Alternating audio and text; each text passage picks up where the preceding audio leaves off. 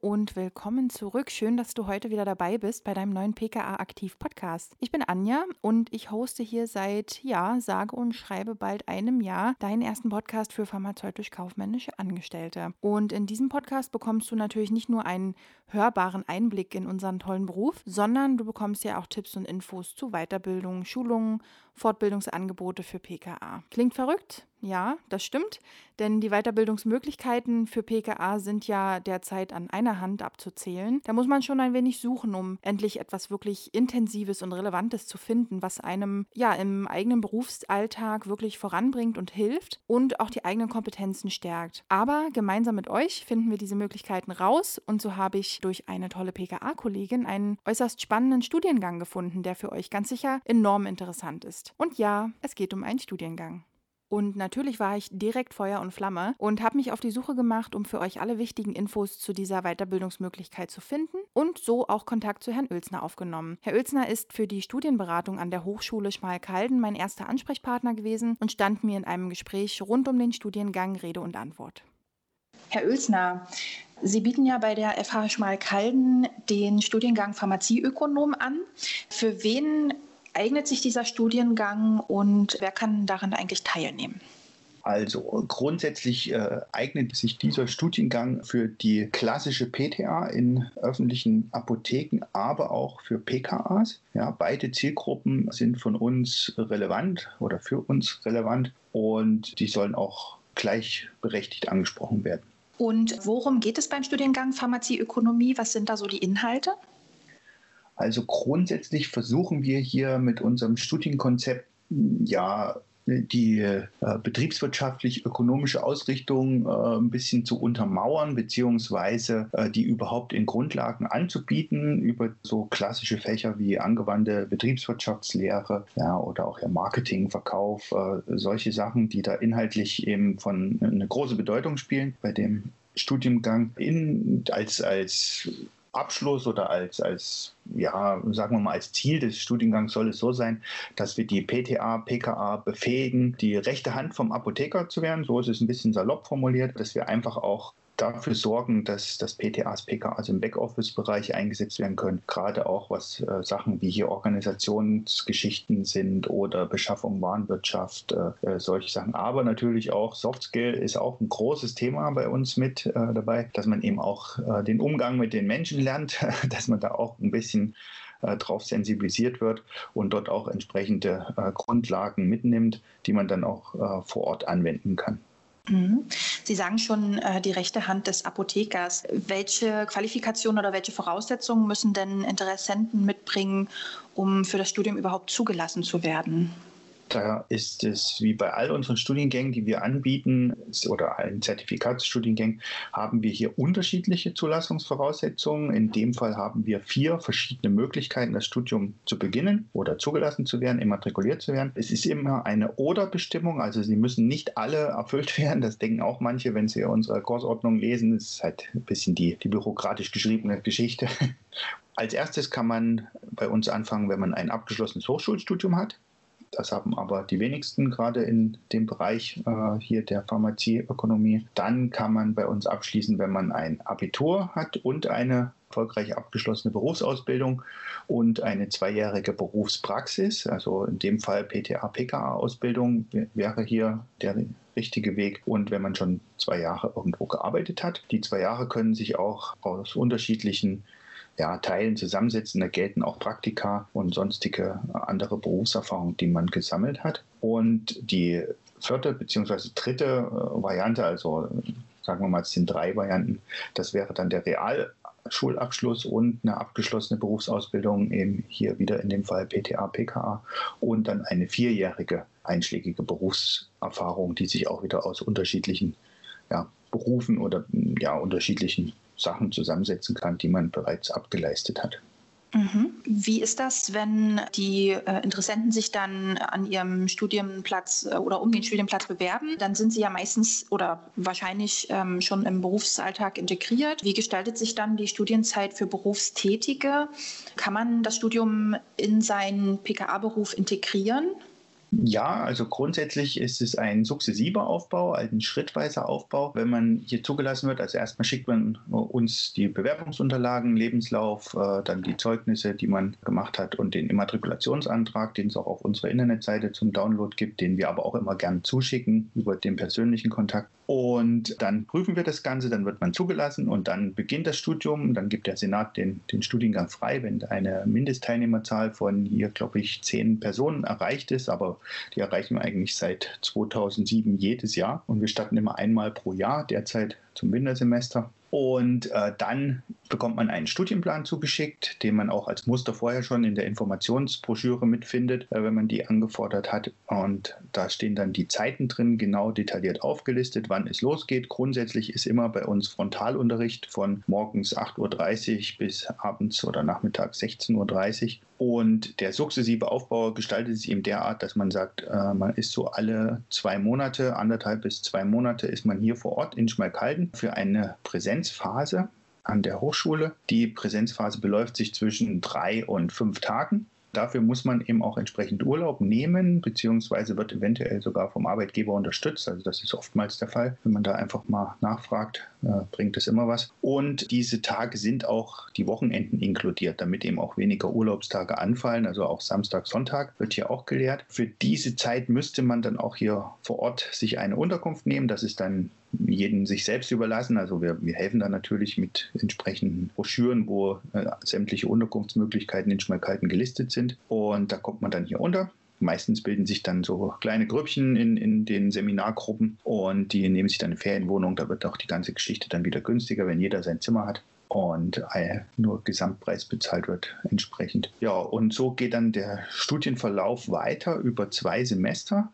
Sie haben pro Semester circa drei Präsenzphasen, kann auch mal gesplittet werden, dass es vier werden. Ein Semester geht über ein halbes Jahr. Das ist immer, das ist die normale Hochschullandschaft oder universitäre Landschaft in Deutschland. Bei uns in Schmalkalden ist es so, es geht im September los und geht dann praktisch bis Ende März das erste Semester und dann geht es im April wieder los und geht bis Ende September darauf. Das sind die beiden Semester und da haben Sie immer diese Präsenzphasen, die auch dann auf der Internetseite entsprechend einsehbar sind. Da behandeln Sie dann immer ein oder zwei Module oder Fächer des entsprechenden Studienganges wie zum Beispiel im ersten wird angewandte Betriebswirtschaftslehre gegeben und dann meist so einen Monat, anderthalb Monate später folgt dann die zweite Präsenzphase, sagen wir jetzt mal, ist dann Marketing, aber hier ist wichtig zu beachten, am Anfang dieser Präsenzphase, der zweiten Präsenzphase, erfolgt dann die Prüfung zu dem vorher gehörten. Das ist dieser schrittweise Aufbau, den ich angesprochen habe.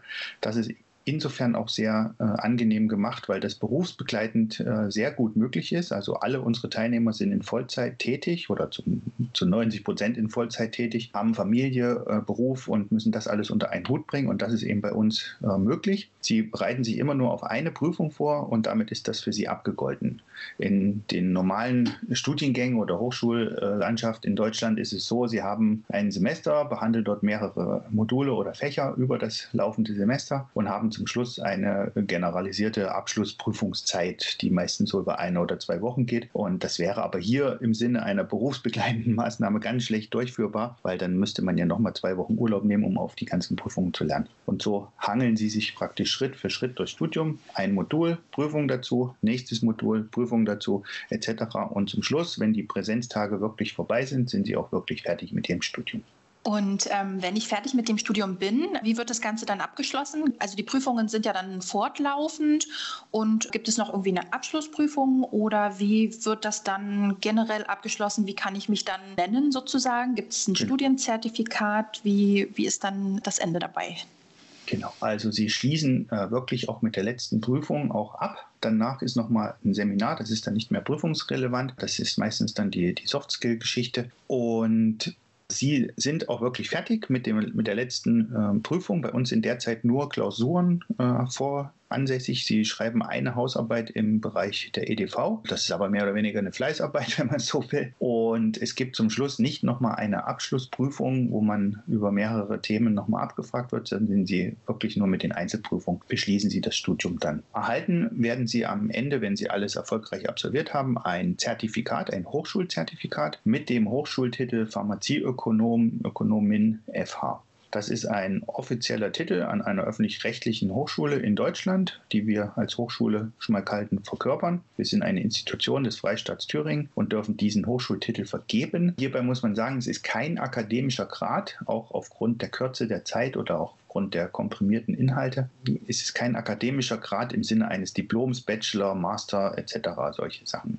Da muss man wirklich unterscheiden und das ist ein Hochschultitel, aber mit dem können Sie wirklich hausieren gehen, können Sie auf die Visitenkarte schreiben, Pharmazieökonomin FH. Zusätzlich gibt es noch ein Zeugnis, wo die Noten aufgelistet sind, äh, und eine Gesamtnote, die dann gebildet wird aus den Einzelnoten. Diese beiden Dokumente werden Ihnen dann am Abschluss überreicht. Die sind gesiegelt vom Freistaat und von der Hochschule, unterschrieben vom Präsidenten der Hochschule und vom wissenschaftlichen Leiter das Zeugnis. Und das sind dann Ihre Abschlussdokumente, mit denen Sie sich dann auch weiterhin bewerben können oder die Sie Ihrem Arbeitgeber vorlegen können, dass Sie das auch wirklich hier absolviert haben. Ich würde mal eine Frage noch zwischenschieben. Wie gestaltet sich denn derzeit das Studium während Corona oder während Lockdown? Gibt es dann da auch Präsenzphasen oder haben Sie da auch Teile, die online verrichtet werden können? Wie, worauf muss man sich da eventuell einstellen?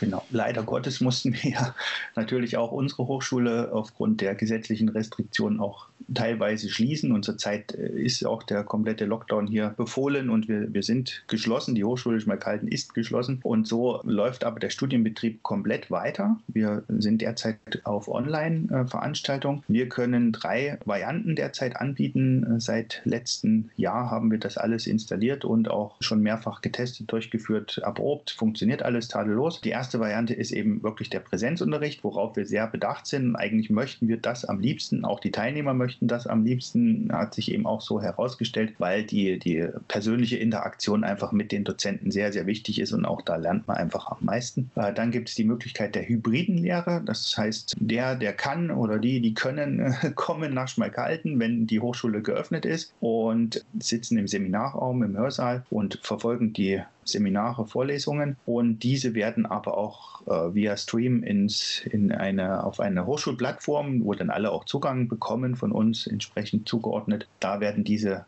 Veranstaltung übertragen und man kann auch, wenn man nicht die Möglichkeit hat, hierher zu kommen, weil es der Landkreis verbietet, das Land, der Arbeitgeber oder wie auch immer, kann man dann das Ganze von zu Hause verfolgen, kann sich dort auch äh, live einklinken, kann auch dort mitsprechen. Äh, die sind alle freigeschaltet, also man kann sich per Video oder per äh, Mikrofon eben einfach dazuschalten und kann auch Fragen stellen, entsprechend mitmachen. Also so versuchen wir auch die Interaktion ein bisschen aufrechtzuerhalten. Und dann die dritte Möglichkeit, die wir derzeit gerade fahren müssen, leider, ist diese komplette komplette Online-Schiene, die eben auch auf unserer hochschuleigenen Plattform läuft. Da bekommen alle einen Zugang und dann werden die Seminare als sogenannte Webinare oder Online-Seminare angeboten und die Dozenten bereiten das dann auch entsprechend anders vor und anders auf, die, die ganze Geschichte, so dass das auch alles funktioniert. Sie bekommen natürlich auch alle Lehrunterlagen, alle Lehrmaterialien, die ausgegeben werden oder die dafür vorgesehen sind für die jeweilige Veranstaltung, bekommen sie im Vorfeld zugeschickt. Die sind übrigens auch alle in den Studien Gebühren inkludiert. Also sie haben wirklich nur noch die, die reinen Spesen für sich selbst wie Anreise, Verpflegung, Unterkunft. Oh, das müssen sie selbst bezahlen. Und der Rest mit Prüfungsgebühren, äh, Lehrmaterialien, sonstige Verwaltungsgebühren, alles ist inkludiert in den Gesamtpreis des Semesterbeitrages. Mhm. Sie sprechen schon den äh, Gesamtpreis an. Wenn wir jetzt dann einfach nochmal schauen, was muss man finanziell mitbringen, um das Studium abzuschließen oder überhaupt äh, zu starten? Welche Studienbeiträge werden dort fällig und äh, wann beginnt eigentlich das nächste Semester?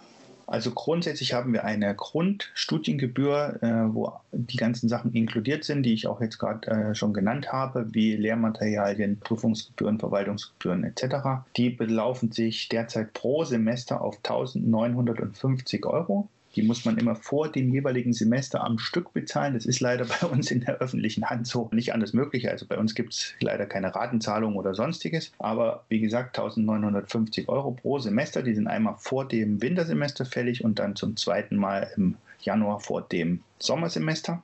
Hinzu kommt der Studierendenwerksbeitrag, der vom Studierendenwerk Thüringen derzeit erhoben wird, beläuft sich auf knapp ermäßigt, glaube ich, 204,40 Euro. Der, der wechselt immer ein bisschen, der schwankt mal 3 Euro hoch, 3 Euro runter. Und da gibt es dann auch noch die Möglichkeit, ein Semesterticket zu inkludieren, äh, was sich aber nur für Teilnehmer lohnt, die aus Thüringen kommen, weil hier ist nur die DB Regio, die Bundesbahn oder die Deutsche Bahn in Thüringen inkludiert. Da kann man nur dort fahren und das, da gibt es dann nochmal 50 Euro Aufschlag oder knapp 60 Euro, 58 Euro Aufschlag sind dann nochmal dazu berappen.